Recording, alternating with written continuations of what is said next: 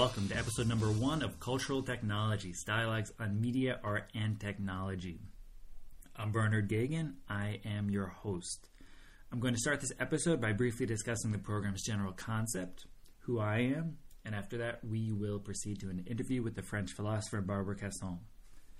The idea behind cultural technologies is pretty simple. A couple times a month, we'll be talking with scholars, artists, and scientists about their research on media, art, and technology. You can think of the program as a salon for humanists interested in the conjunction of media and technology.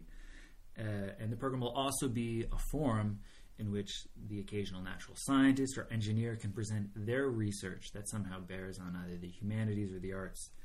The topics that links these various fields will be techniques, technologies, and technical media that somehow are shaping or are shaped by contemporary cultural practices.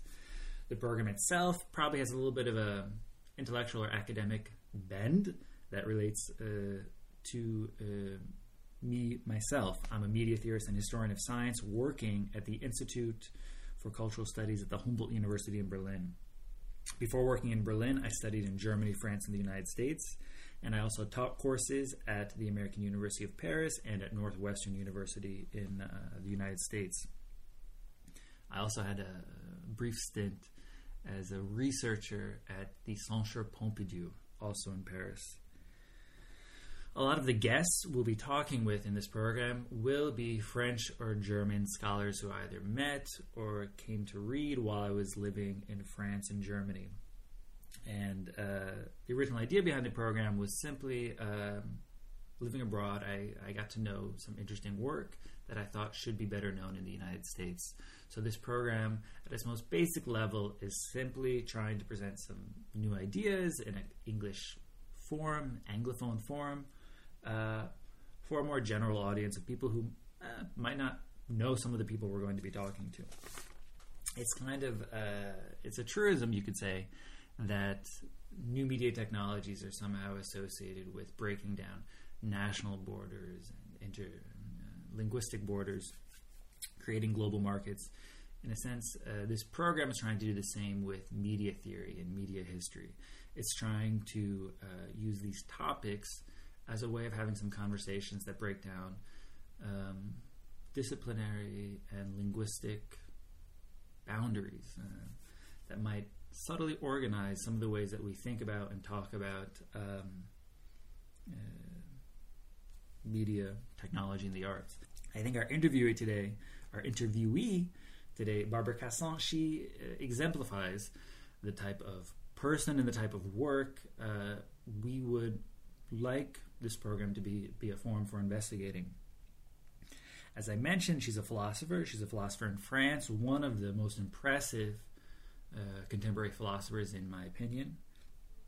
Unfortunately, only a small number of her essays have been translated into English. This is a terrible. Uh, this is a terrible um, failure, I think, in uh, in the American and English English world. Uh, we're going to try and redress that problem partially through this interview, partially through putting some of her uh, few translated texts on the website. She wrote uh, a, a, book a few years ago about Google, which is going to be uh, what we're discussing. In that book, she used her own uh, training as uh, an expert on the sophists, that is, the, the philosophers that Plato famously quarreled with in ancient Greece. She used her research on their techniques of rhetoric to ask some new questions about Google. How does Google function as a technique of organizing knowledge. At some level, Google, it's many things. It's also a way of organizing words and language and searching strings. And she wanted to see can you somehow link, say, uh, questions relating to the sophists in ancient Greece and their techniques of language to a contemporary instrument like Google. Uh, this this this this inquiry isn't just shaped by by Cassin's brilliance; it's also shaped by a certain ambiguity that's that's in the language that's in French, that's in German, which is namely technique. Uh, in French, technique can either refer to a technique, a practice, and it can also refer to a technology. So as you as you hear her talk, occasionally she'll use the word technique, where uh, a native English speaker might use the word technology. Uh, in her hands, this is very much uh, a kind of strategic ambiguity. Uh, at least that's how I see it. And this program is going to try and try and um, use, uh, say, uh, the internet, use the podcast as a form for allowing someone like Barbara Cassin present her, her research to people who may not be familiar with it. Upcoming episodes will feature, uh, among others, the American literary theorist W.J.T. Mitchell, the German media theorist Markus Krajewski, and a conversation between uh, the Finnish media theorist Jussi Parikka and the American environmental historian Etienne Benson. Uh, what does an environmental historian and uh, a Finnish media theorist have in common? In this case, it's media and animals. You'll learn more about that in the future. A couple of technical notes before we proceed to the interview. First, I'm doing this program in my spare time. I'm figuring out how to record and edit as I go. The result is that the quality of the programs is going to vary from uh, one program to the next. I apologize. I hope that there's not too much uh, hiss and other things like that in the background of this program. And uh, in uh, with luck, there'll be even less in future programs.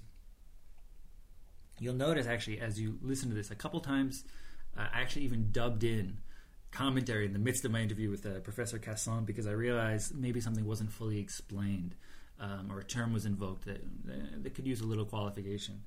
So you'll hear this um, uh, uncanny voice descend from the above in the uh, in the middle of one or two conversations.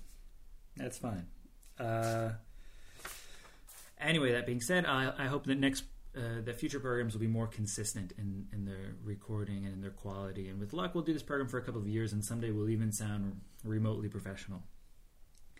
As for one other thing about this program, you'll notice the intro and outro music is, uh, in my opinion, it's great. It comes from the Berlin-based band Stereo Total.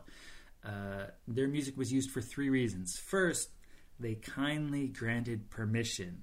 Uh, second, their music's great. Third, their albums, uh, for anyone who's a fan of Stereo Total, uh, you know, will know uh, their albums are this mixture of French and English and German, uh, the occasional Japanese, in a really enjoyable, sort of ebullient environment. If this program could have even a, a smaller resemblance to one of their albums, I would be pretty happy. So, using their music is a kind of tribute to them, a tribute to Berlin, a tribute to a general scene here in Berlin for intellectual and cultural activity that is remarkably transnational, remarkably um, say interlinguistic, multilingual. So anyway, if you like the music that you hear at the beginning or end of this program, go out and buy one of their records. They're good people. All right, now let's jump to the interview with Barbara Cassin. She is a director of research at the French National Center for Scientific Research, as well as a philosopher and philologist. She's best known for her major work on the sophists, published in French as L'Effet sophistique, the sophistic or sophistical effect, you could call it. Uh, Professor Cassin has written extensively, not only on the sophists and on uh, ancient Greek philosophy, but also on psychoanalysis, on gender, on art, on politics, and much more. She has translated major works by the philosopher Hannah Arendt, by uh, the ancient Greek philosopher Parmenides, and many others into French. She's a co founder of the, the French political group L'Appel des Appels, and today we'll be talking about her book Google Moi, La Deuxième Mission de l'Amérique, which could be translated into English as Google Me, America's Second Mission.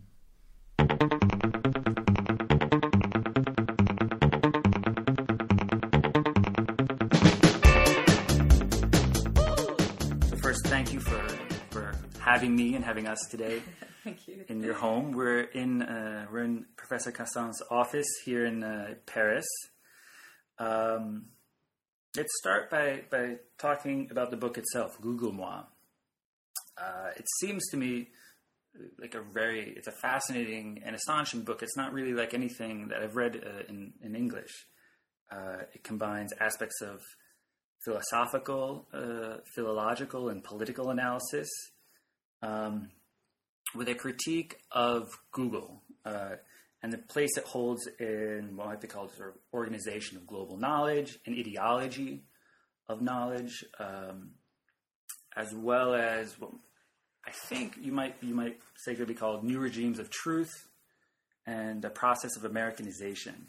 Um, early on in the book, you write that two catchphrases uh, uh, drove your interest in, in starting to think about Google. One was a claim by officials associated with creating this global library or this library that would have all books uh, available online. They said they were, quote, organizing all the world's information and making it accessible to all, end quote. Another phrase that attracted your attention was the well known saying, don't be evil. And you wrote you want to analyze these terms in terms of philosophy. So, can you start uh, by discussing why phrases such as this um, uh, would be of interest to a philosopher? Well, it's too much. Mm. These sentences are too much. And uh, it's, um, it seems so nice that it couldn't be so nice. Mm. That's the point. So, um, uh, organize all the information in the word. I think every every word is a problem for me. Mm. And the first one, organize, is quite a problem. Yes, organize. You know, it's it's uh, for me uh, a hard word. Uh, maybe because of what um, uh, Klemperer, you know, uh, Victor Klemperer, mm-hmm. Uh, said of it. He he felt it was one of the of the words in the uh, German language um, becoming a uh, language of Nazis. And uh, he, um, when he was in his Jewish house, um, he tried to to feel how language was changing, how German language, and I feel that uh, our language is changing and that uh, uh, our general language is getting more and more uh, technique or technicist. Mm-hmm. And um, especially in our uh, domain, in my field, which is the research, scientific research, and uh, humanities. And humanities are um, structured by the um, type of uh, organization which is not a philosophical one, which is not systema, systema, as Greek will say, but which is organon, uh, meaning that uh, it's um, at the same time, you know, organon uh, in Greek is at the same time a tool and an organ. The hand in Aristotle is the organ of the organs, the organ mm. of all the organs. And um, the point is that uh, something organic, organisé, mm. organized, seems to be natural. The technique seems to be absolutely natural. And it is here, and what can you do again? Uh, you, you cannot even feel it is not natural. And that's the first word, you know, which uh, disturbs me. Mm. Organize. Just like, just as if all the information in the world should be our second nature. So, this is the first point. Mm-hmm. The second is the all all the information of the world. this absolute um, the, um, will of uh, uh, embracing the whole is for me something suspect mm. or a little bit, um, if I can say, terrifying. What I am afraid of, of this type of pretension not because I don't think uh, we we live in separate worlds. I, I do not think we, we live in separate worlds. I think there is one word.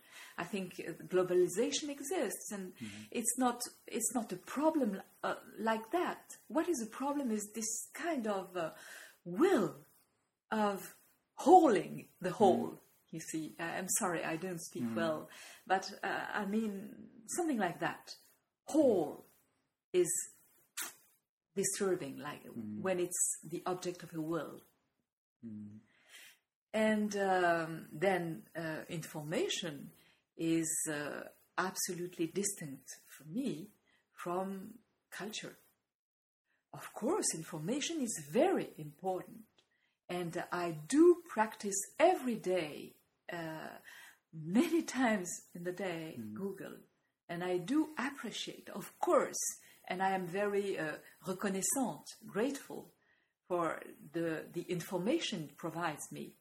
The point is that we, and I don't say here they, I don't see, I don't say Google, but we, receiving the information, think are, are thinking we know, are, are thinking we are uh, growing and growing our culture, and that's a problem because it's not at all the same. And what I read in the net, in Google, when I ask a question, it's not even information for a journalist, for a good uh, journalist, because it's uh, it's not uh, um, certified. There, there are there are some sources, but no critic of sources, etc. So a journalist cannot be uh, absolutely confident on what he is reading as information, you know, in Google, for example. And of course, as a searcher, I do not, uh, uh, I cannot at all trust the point uh, I find as a research points. Of course not. So um, I, I am at the same time uh, defiant, uh, Yeah. uneasy with uh, such a sentence. So with Google preferring such a sentence, and defiant with people. uh, I belong to the people, you know, uh, using this type of information, this type of cul- pseudo culture. And, well, uh, that's one of um, my first um, interest or um, terror, if you want. When I when I read something like that, uh, then actually, I mean more than when I was writing the book. Now, uh, in France and in Europe, and I think maybe everywhere in the world, the point is that uh, evaluation is growing, growing, and you you were uh, speaking of the appel des appels. One of our uh, uh, enemies is the way we are evaluated, the the way evaluation is uh, everywhere now as a type of excellency, which is not at all excellent. And uh, in France, we are living uh, a moment where excellence is a word uh, that you must vomit by. It, it is vomited by every normal people. You know, it's it's a word. Uh, uh, we are living in excellence's um, obligations, which doesn't mean anything. It has no sense at all. We are living in uh, uh, labora- laboratoire d'excellence, uh, campus d'excellence, etc. There, there are some hierarchies of excellences. Prime d'excellence. It begins with what, what money you, you can have because you are better. And but how do you uh, measure that? What's what's the, the criteria? Well, the critter is a Google critter. It's a PageRank critter. I don't only speak of well, uh, it's uh, you know um, the quantity uh, is now determining the quality. Quality is an uh, what I, I will say it in French, uh, propriété émergente, An emergent emergent. property Yeah. of, of quantity. And uh, this uh, is, of course, true for evaluation of every searcher, researcher, but it's true for all the evaluations. So um, this is truer than never. Mm, the point of uh, the organization of the excellency.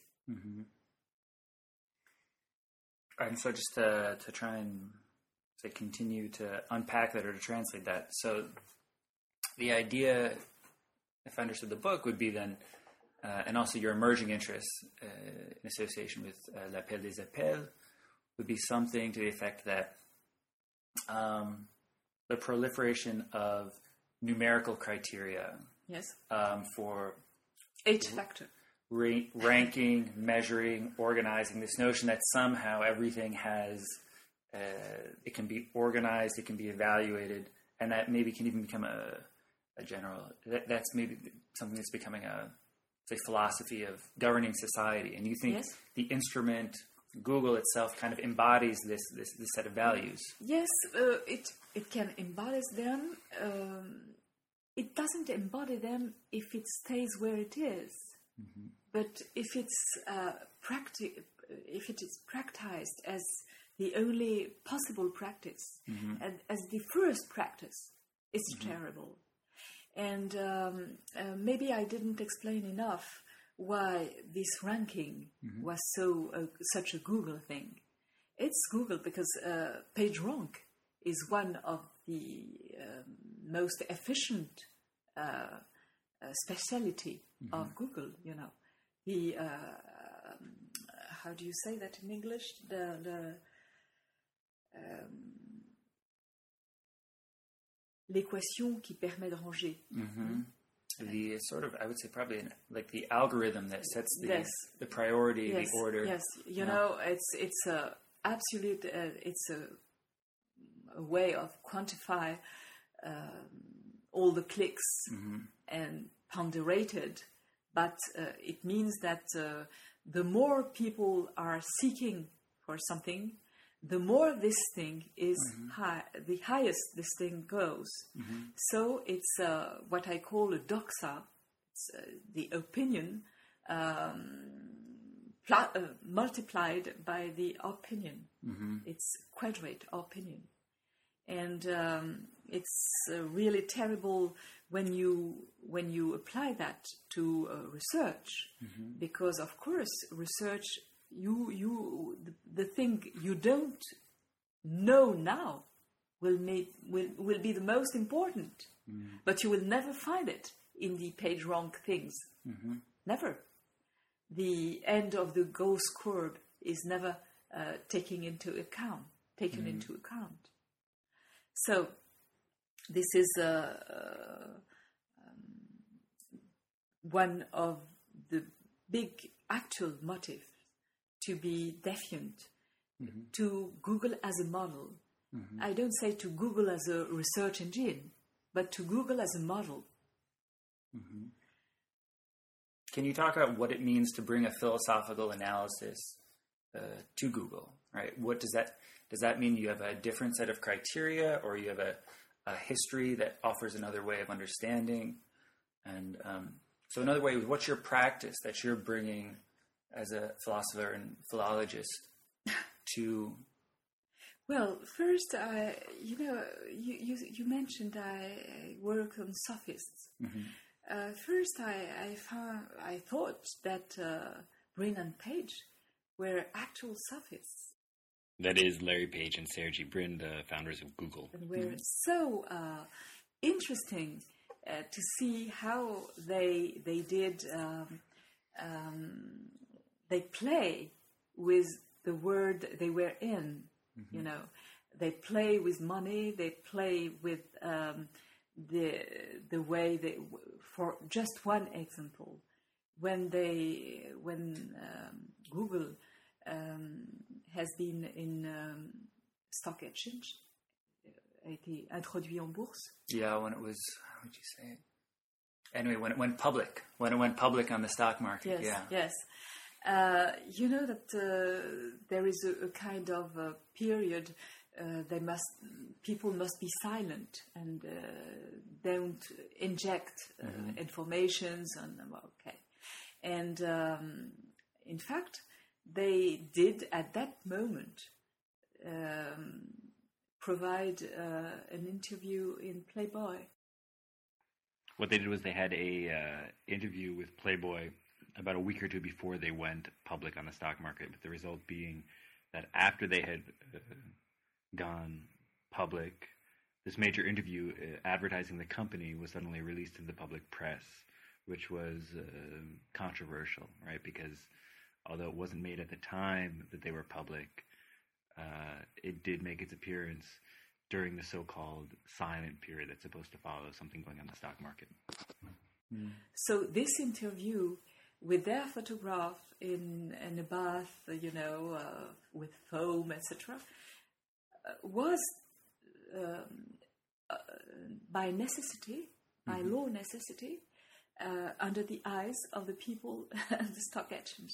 So I, I think it's absolutely um, genial. It's it's really uh, for me very sympathetic. Uh, I thought that they were like that, you know, uh, playing with um, playing with with the with the technique and with with the ordinary uh, uh, way of being to um invent a new way of uh, public of being public. That's absolutely how I can define the sophists. Uh, eh, def- uh, make a new kind of publicity uh, of, of, of public word. You know? But the point, the, going on, seems to me very, very seems to be different. And uh, the major difference, oh, I can mention another uh, similarity, which is money. Sophists as uh, psychoanalysts, uh, as uh, Google boys, are reputed for uh, earning money with things that probably uh, for some, for many people, need no money, need being in, in no exchange at all. The soul, uh, the truth, uh, you know, the culture. What's that? Okay. Um, so they make money of uh, things that philosophers, let me say, in a large, large, broad sense, uh, believe that uh, are absolutely uh, repulsive for money. So this is a second point of similarity. But uh, the difference, uh, to my eyes, is that really um, sophists were promoting culture in in a in a, the Greek sense of paideia. It makes they make people um, changing for a better state. Uh, this is the definition of uh, paideia. How to uh, make people change and not founding on what they are already or what they just uh, know already, but um, trying to build a new way of being and a new, a better way of being together. This, um, you know, the point uh, of the community created by, by Google, I don't feel it like a real um, community of better. And uh, here we are we are coming to the second uh, don't be evil. You know, second sentence uh, sen- sentence second motto which disappeared if i if i'm not wrong from the site. Uh, i think uh, I, I don't know if I'm for for something on about on that, but at the moment when when the when the mo at the moment it was on their you know motos, it was also on Bush motos. So this is not standable. Mm. La guerre du bien contre le mal, the word the word of the good against evil, it was. Uh, kind of uh, don't be evil like me. Be uh, good as I am. It's a terrible thing. So um, I, I was saying that uh, for me, the, the type of culture and the type of community, uh, let me say, uh, promoved by Google is not um, is not a real com- not a real common word and not a real culture word. That's the point. So, right, so the idea is, um, I think one of the things you're known for, in certain sense, is valorizing, for defending um, the importance of the sophists as, say, an alternative to a particular royal tradition of philosophy, right? Um, and for suggesting that, in a certain sense, um, in a certain sense, they called attention to to language, to rhetoric as a form of politics, as something that doesn't simply report on what is, but also articulates, brings together what is. Um, and as you were saying, for some, this caused them to be um suspicious, either because either because there seemed to be something instrumental in their use of language, or because um, there are these itinerant, you know, individuals collecting collecting uh, money for knowledge that some people maybe thought should be something free and you know Yes. um, and so and so you're suggesting, you know, on one hand, there's, I mean, there's there's there's it's what your your critique has, has a, a a very sophisticated nuance to it because on one hand you're identifying these these similarities uh, Yes. between Google, something that has a new way of articulating knowledge, organizing it, bringing it together, um, does so for um, commercial ends, uh, but inside of that, the idea would be you think the this this ideology, this belief of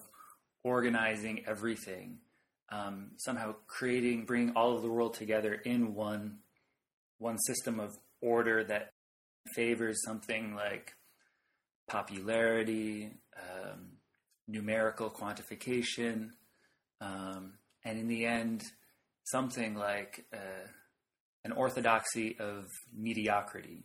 right? Yes. You think that this somehow deviates from and breaks with uh, something that sophists were revealing to us about about language, about Yes. communication. Yes. About uh, taste. About what what what uh, what imports to uh, at a certain moment certain people. So uh, the point is um, really a political point.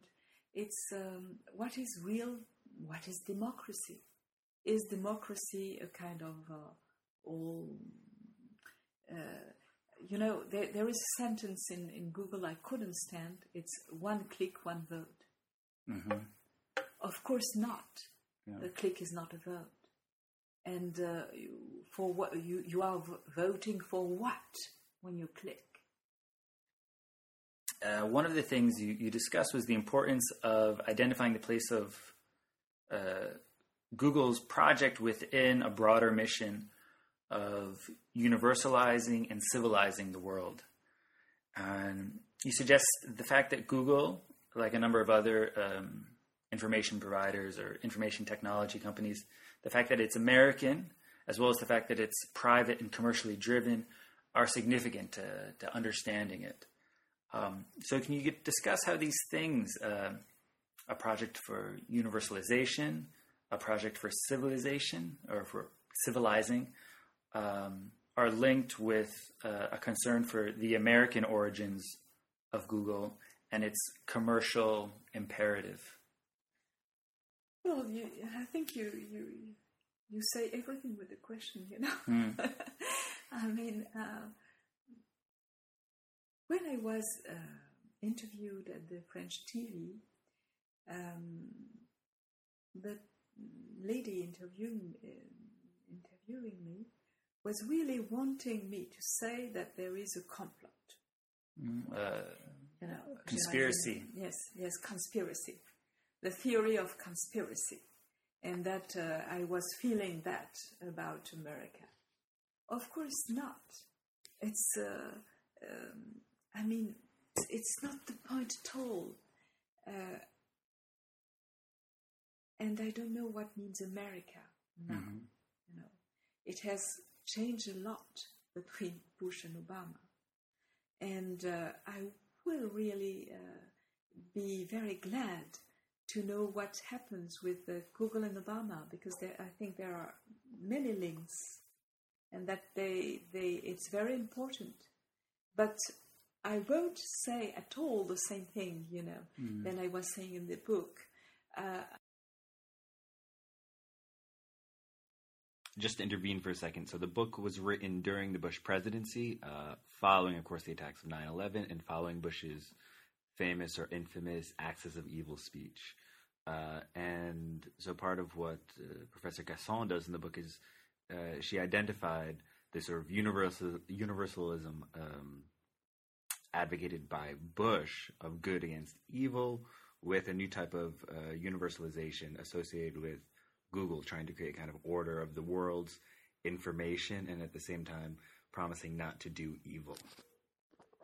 uh, in my book, I was saying that the mission of universali- uh, of universality, of universal Universalization, yes, universalization, and the mission of being good uh, was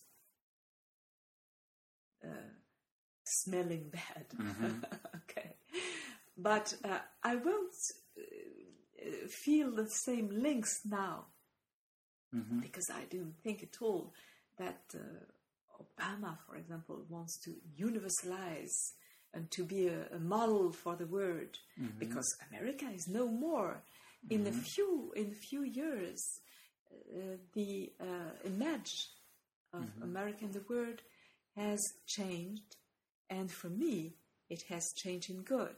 Of course, in very good, uh, because no more this type of empty universalization and, and ideological universalization, but much more uh, uh, realist questions of how people differ one from another uh, in the world and how we can manage to have a common word. The universality is no more uh, a given. It's really something to be uh, constructed um, very with many, many difficulties, if ever it has to be constructed. I'm not sure it has. So, um, uh, just to say that for me, things are changing a lot between, um, well, five years ago and now. But which, what is not changing is uh, the id- ideology of universal.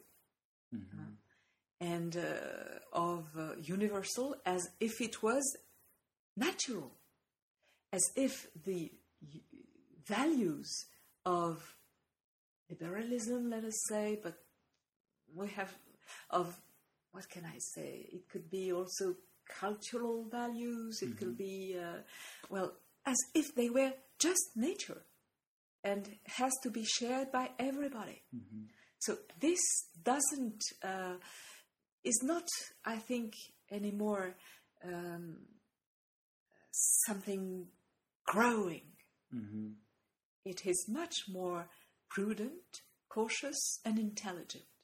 Mhm. And I think that uh, common word is uh, a, a point of arrivée, uh, not a point of departure. Mhm.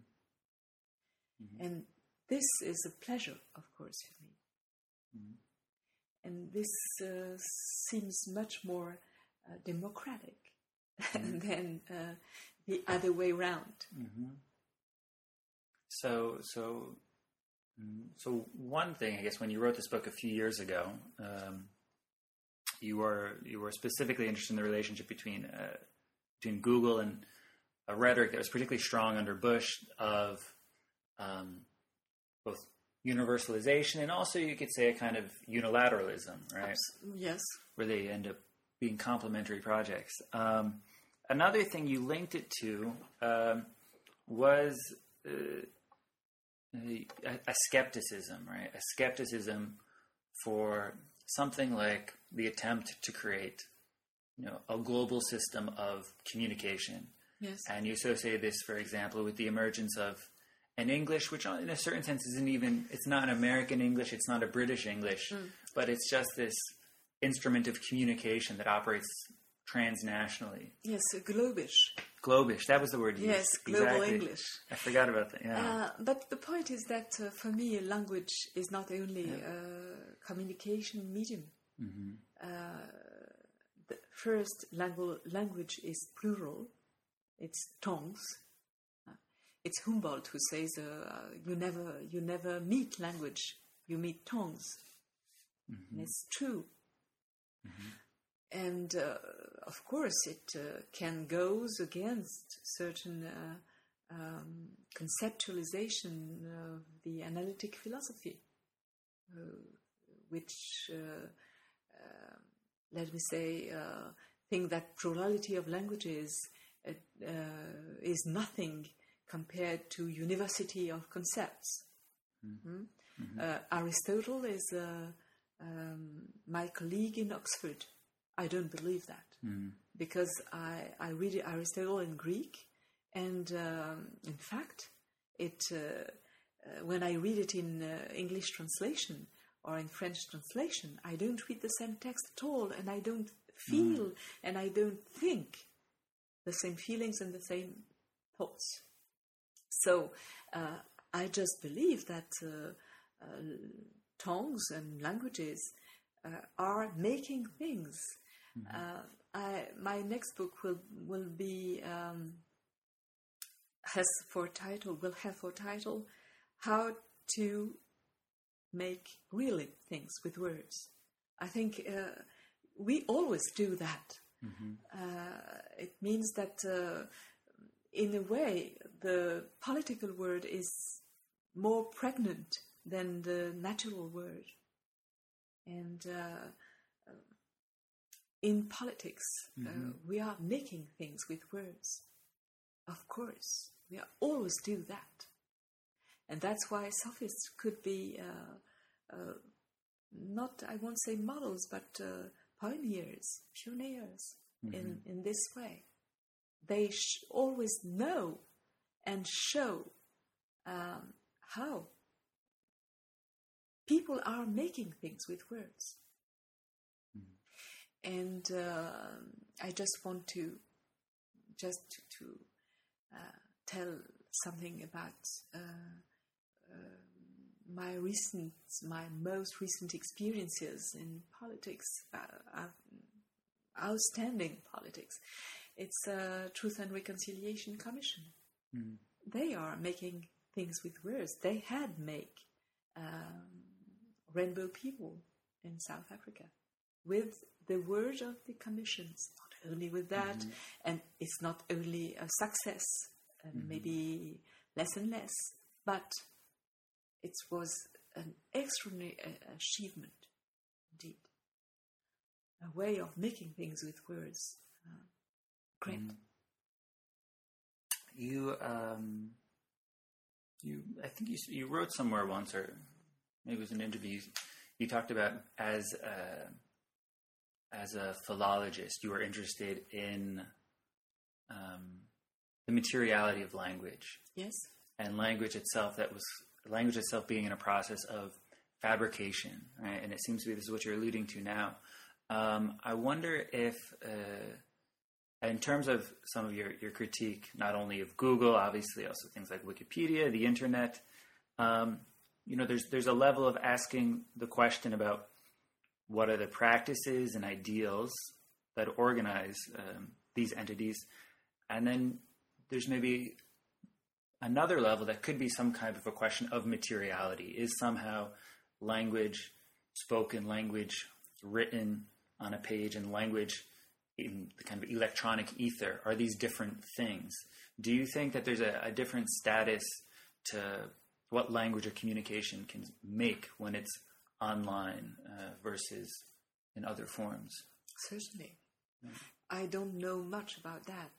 We've seen the Arabic revolutions, partly uh, a fact of the net, because when when nothing else is possible, this is possible still.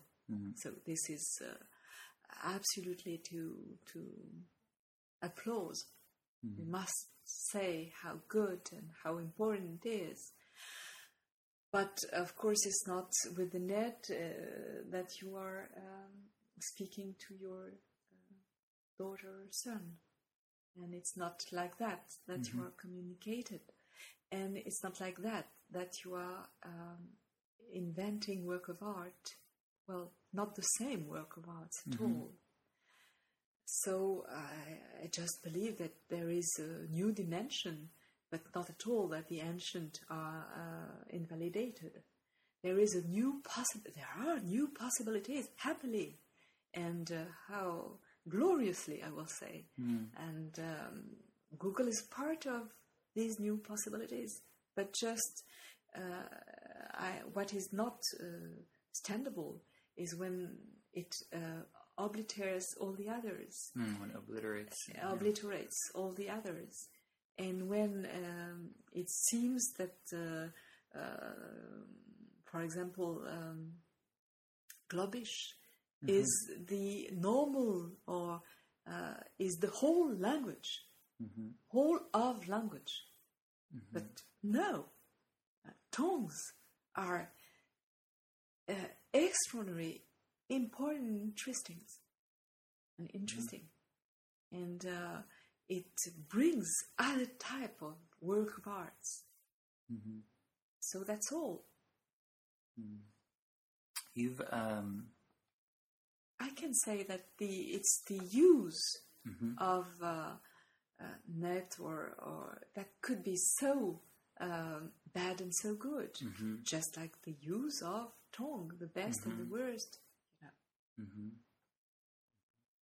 So there's a, so uh, you would say then there's it's really it's not even a simple question of practice versus materiality. No. At each level, there's a new set of questions that need to be posed. Absolutely, and new possibilities mm-hmm. op- are opened, mm-hmm. and uh, I think that maybe Arendt was right when she was asking whether uh, judging and taste mm-hmm. were uh, or not political faculties? And she answered yes. Mm-hmm. I think that uh, in all the practice and all the practice of languages, taste is a good mm-hmm. political faculty. Mm-hmm. Uh, another, you know, you write you you wrote somewhere that your turn towards the the well, you you you've spoken about how important um, your encounter with Heidegger was.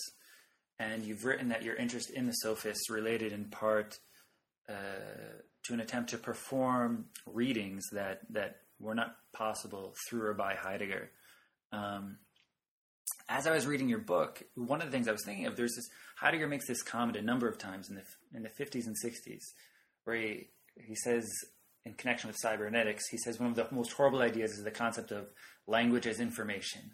He says that's the that's the worst of the worst.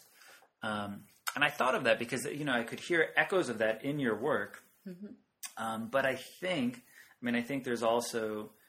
Uh, I wonder if, if, if in, in your turn towards Google, if there was another type of way to perform a set of readings that were not available to Heidegger. And so far as Heidegger obviously was also very, at critical, if not even pessimistic, about technology as a, a force, right? And so there's elements of strong critique and uh, moments that one could even say start pushing towards a pessimism in your work. But then it seems like you're also interested in another set of potentials or possibilities, for example, that I don't think was were available to Heidegger's account of technology, and often to, to even we can speak of Western philosophy. There's been a kind of phobia, a technophobia.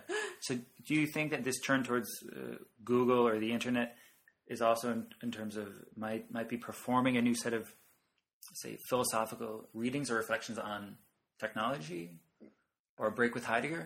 Oh yes, I, I think that Heidegger is. Uh, I, I, I don't share at all mm. uh, his opinions uh, or his truths mm-hmm. on technology, um, on technique. I think that uh, it, this is partly why sophists couldn't be read by him. Mm-hmm. Um, because everything depends on being, and uh, you have to be faithful mm-hmm. and to tell or to say faithfully what is. And if your tongue can do that, for example, German or Greek, more more German, more Greek than Greek, mm-hmm. then uh, you are authentic, an, an authentic people. Mm-hmm. Uh, this is um, uh, I, I, I can uh, make a link uh, in whole in the whole uh, Heidegger system mm-hmm. with ontological nationalism. Mm-hmm and anti-technique. But uh, so I don't at all share this type of thing. Partly because I think that uh, um, the how do you say the the arrow? Could you say the arrow is not going from being to logos, mm-hmm. from being to speech, but from also or maybe more from speech to being. Mm-hmm and uh, the the sense of the arrow, you know, the the way mm-hmm. she goes, it goes. Yeah. Uh, it's uh, if it is partly sophistic, it's because it mm-hmm. goes from logos to things, mm-hmm. And not only from from being to mm-hmm. logos, you know, as faithful uh, berger, mm-hmm. shepherds, yeah, yeah. shepherds of being. So. Um, I, I just I'm very far. Mm. I'm very far from Heidegger, except that I think that he is a, a marvelous historian of philosophy mm. because he uh, penetrates really what uh, what philosophers say, and he organizes it as after Hegel. Mm. He does it. He can. He can help to grasp mm-hmm. what happened in the thought. But I don't share his way of doing it. Mm-hmm. And I don't share his um, values at all. Yeah. And I think they are all linked. I think that he is a great philosopher and he is uh, uh, an, uh, very bad. He has what Arendt calls uh, uh, philosophical deformation in politics. Mm-hmm. When she says, uh, after Plato, I won't, I, I, I will never do uh, political philosophy hmm? because mm-hmm. it's not possible after Plato to mm-hmm. Heidegger. It's no, no more possible. So, being sure that there is one, that the one, and that being is uh, um, must be, uh, how can I say, uh, I won't, if I say universal, it's a bit silly, but mm-hmm. it's something like that, you know, that one is existing more, that there is one. This I don't share. Mm-hmm. And uh, so I, I prefer, I prefer think mm-hmm that uh, technology is one of many possibilities of uh, shaping and um, making things happen. But as soon as you believe it's the only one, it's terrible. As a last question, um, so your work with les appels, uh, l'appel des appels. So you said earlier, it's you know, um, as I understand it, uh, a sort of organization of, of, of workers in, in domains including health, education, social services, the arts, who um, are critical of the attempt Education? education who are who are critical of the attempt to uh, to reduce these social and cultural domains to to market forces. Yes. Uh, it sounds like it, it, it converges with um, your your skepticism, your suspicion about this attempt to to quantify and rank everything. Absolutely. Yeah, so your critique your critique of I, I think we could say neoliberalism Yes. uh, converges and complements with, with your critique of, say, a certain ideology of, of Google. So I wonder uh, um, if any of these things relate to your, your, your political critique or your pol- you know your political interventions you're making with uh, l'appel des appels. Well, I think the first thing is uh, how to evaluate Mhm. and um, uh, stop. Well, I think that the, the the sentence where I can click the thing is um, really quality is not a byproduct of quantity. So um, in France, we have a very strong um, service public, public service, huh, in every domain. And it has been something uh, very important for, for us as an identity um, after the war. And um, this is distracted bit by bit um, for bad reasons because we try to imitate America, which has never done that. And we, we are, you know, running after something that is no more uh, in, in vigor. And uh, we are still running after. and you know the, the the point of the expertise of the uh, um, um, how do you say that um, the the programs of research And just intervene for a moment, the reference is to research that's funded by the state, either through universities or through uh, the French version of the National Science Foundation, and various efforts to make um, research more grant driven, uh, to produce research that can be quantified in terms of its impact or its relevancy and its utility, be it to society, to other researchers. Um, currently in France and throughout Europe, there's basically an attempt to make the universities more market friendly and uh, to orient them towards producing useful research in the same sense that certainly American universities and to a certain extent Anglo American universities put a little bit more of a, a privilege on the production of quantifiable and useful knowledge. or uh, neutrality and uh, political correctness, all this, of course, it doesn't mean anymore anything. But we are running after it, and we are we want to be certificated, and we we made uh, more and more um, organization. We empile, put them one up on another. You know, um, uh, organization, governmental, governmental or from the government uh, to administrate best, but with the only uh, um, intellectual sentence? Quantity. So it's absolutely dimensionally silly. And we are distra- we are distracting things that will never be able to be reconstructed.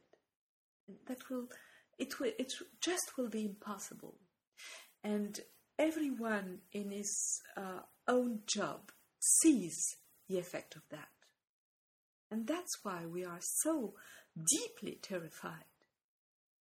Because for uh, a penny, you know. We destruct things that couldn't with the with all the gold in the world that couldn't never be reconstructed. And the economies are really uh, bullshits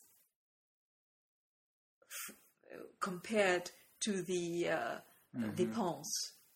Mm, the uh, the efficiencies, the new efficiencies versus the expenses. It's, Yes, it's much more of a a waste and destruction yes. than any type of Yes. money that's saved. yes.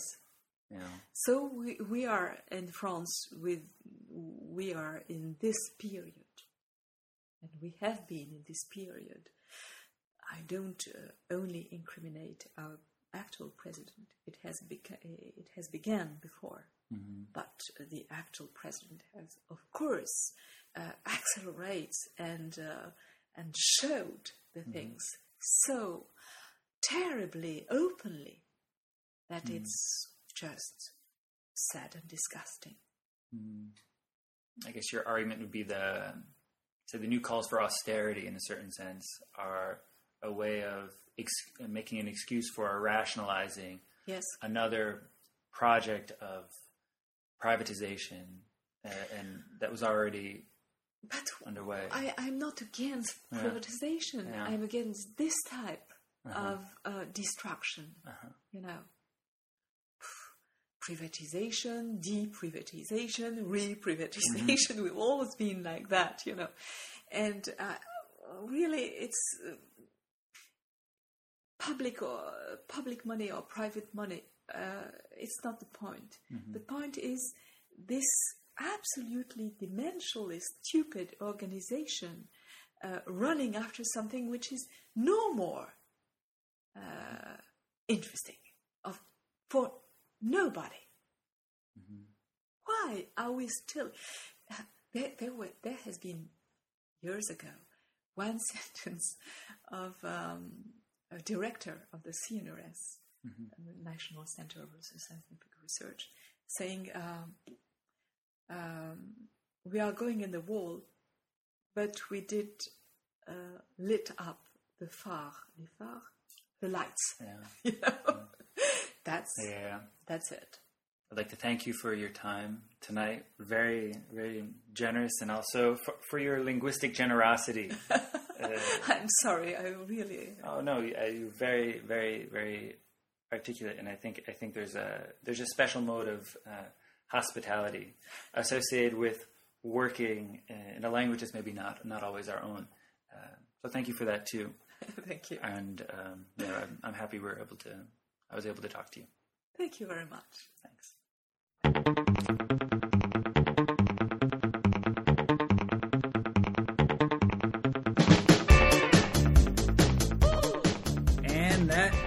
It for today. That was our interview with Barbara Cassin. Thank you once more to Barbara Cassin for welcoming us into her office in Paris. Thank you to you, our listener, for um, listening to this program and for bearing with us as we figure out what's the, the best form and recording methods, uh, and also uh, conversational style for trying to present some academic work on media technology, media and technology across the internet to a general and at the moment very anonymous audience. If you have any comments on this uh, on this program, feel free to email me at betweenfloors at gmail.com. That's one word, betweenfloors at gmail.com. You can go to my website, www.bernardg.com. Again, there are no spaces, no underlines, or anything in that. Uh, or you can listen to our next program, which will be released in a couple of weeks. And um, after you've heard that, you can write us and let us know what's great, what's terrible, and so on.